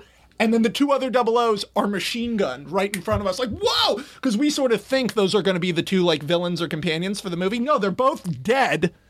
He shot, Craig is shot like six times in the chest, falls into the Thames, floating in a pool of his own blood, and he looks up, and it's Timothy Dalton with an Uzi, has machine gunned him. He sinks to the bottom.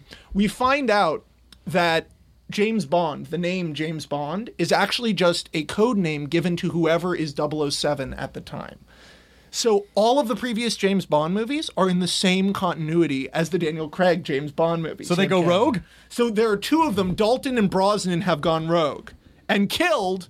We don't necessarily see them, but killed Roger Moore and Sean Connery. They're all dead because they killed them and they've gone evil and they're going to kill all of the 00s and destroy MI6 and then take over the world.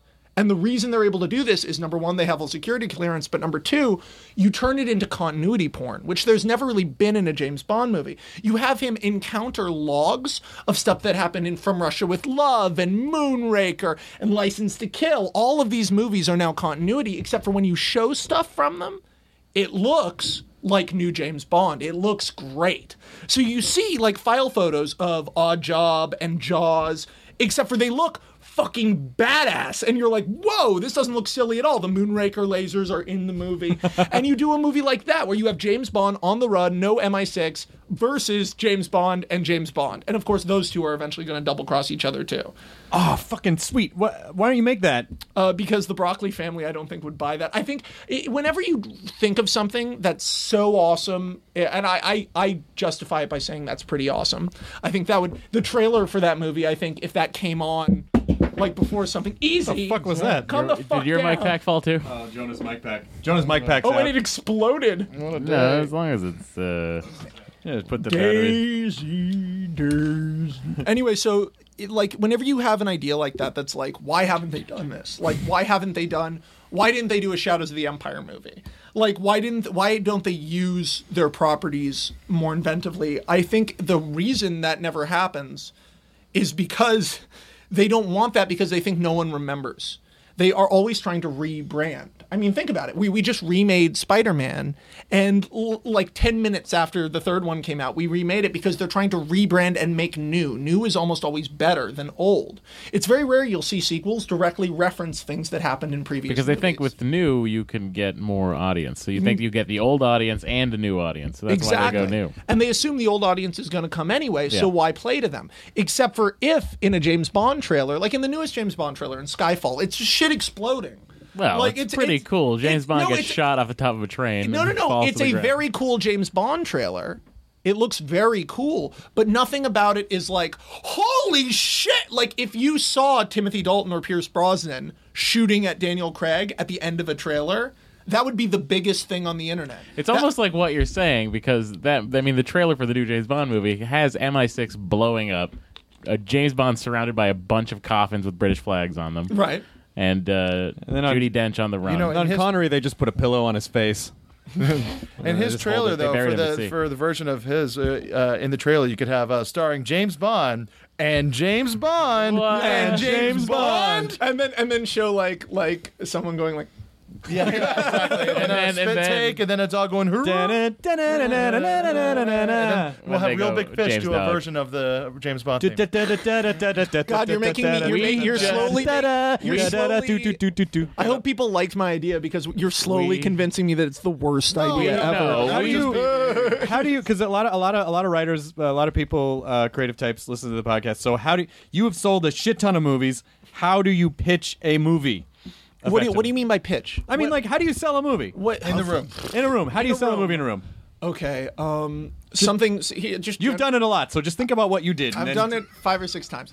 Uh, I've done pitching, selling pitches five or six or seven times, but uh, selling specs is harder. Selling a spec is, of course, when you've written a script on your own and you uh, take it out, and that's the way to make the big money. Getting an assignment is when you when they had an idea, like getting a James Bond movie would be an assignment, Right. getting an X Men movie would be an assignment.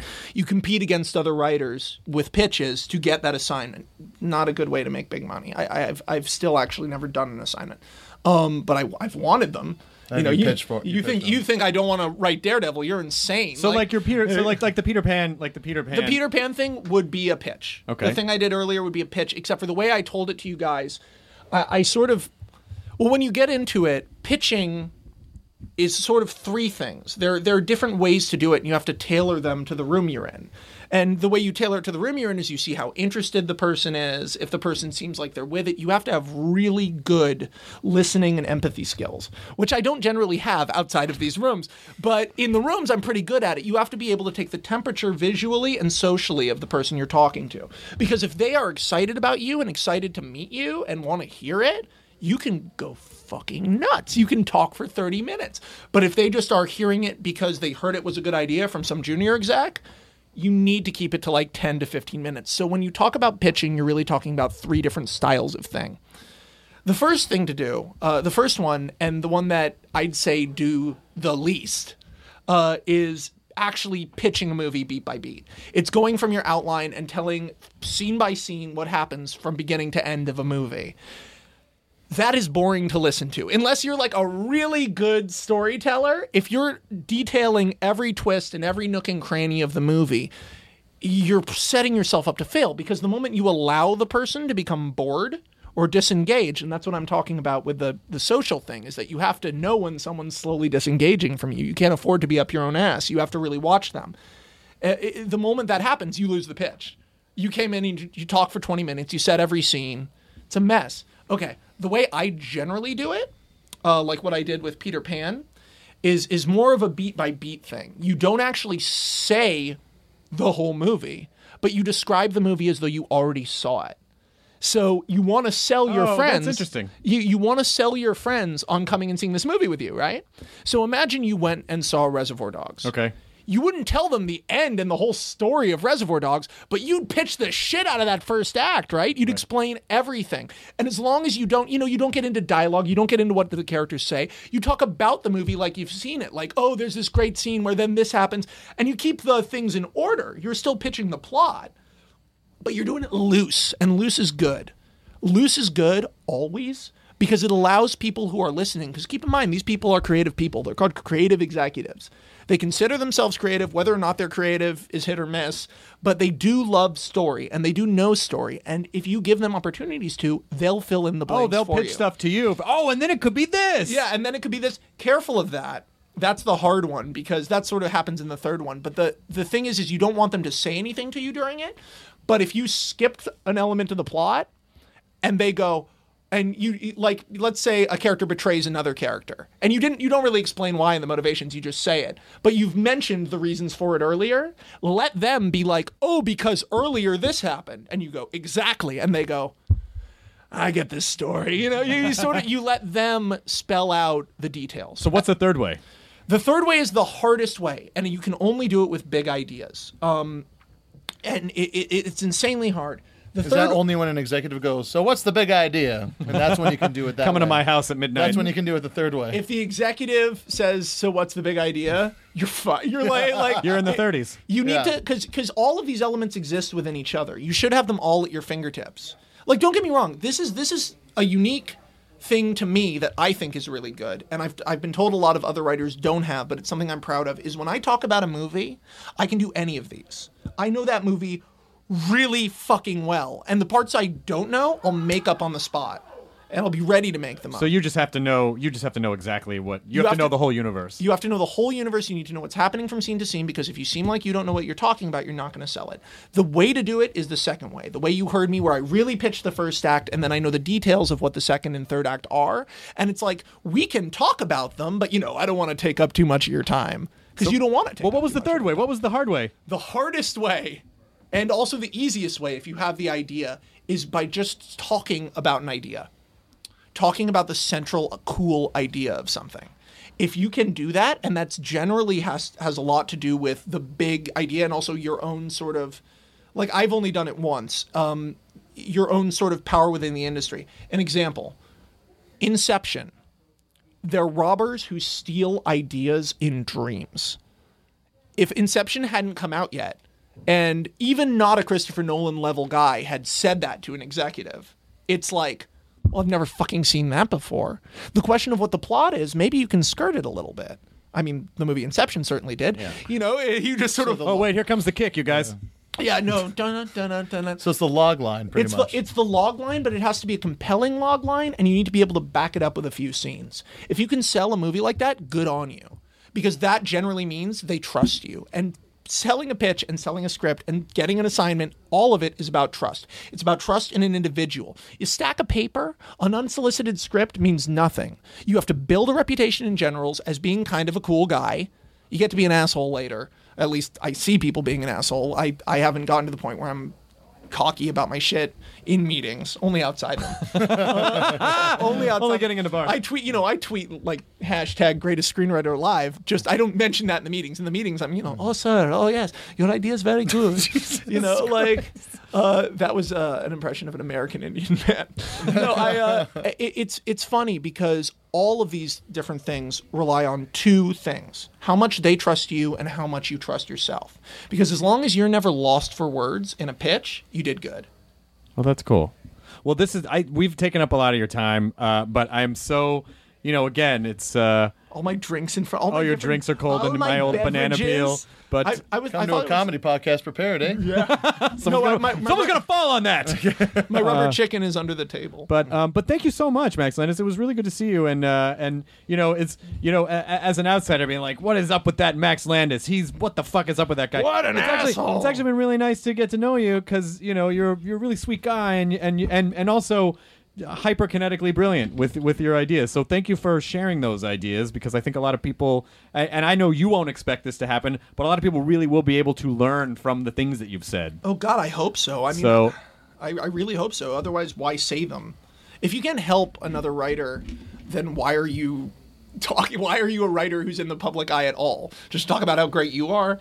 You have to help other people. That's what happened Am to I- J.D. Salinger. He sucked at talking to people. Wait, am I am I uh am I a s- what is it? The alpha predator, the super predator, Apex predator. I am the apex predator. I'm the apex predator. yes. yeah, man. And now I'm gonna shut off this podcast with my mind. Enjoy your burrito. Oh my Andrew, no! My nose is bleeding. Now leaving Nerdist.com. Enjoy your burrito. Welcome to Pura, the most pristine, safe, climate stable city on Earth. A haven amidst the wreckage. Here, you're safe from heat domes, superstorms, water bandits in the outer lands. There's no crime in Pura, no murder, no suicide, and best of all, there's no cost to join us. In Pura, we promise to keep you safe. They killed her! You took everything! In a world that doesn't feel so safe anymore, we're waiting for you. Here in Pura. The Lost City is a new scripted audio drama from Wondery.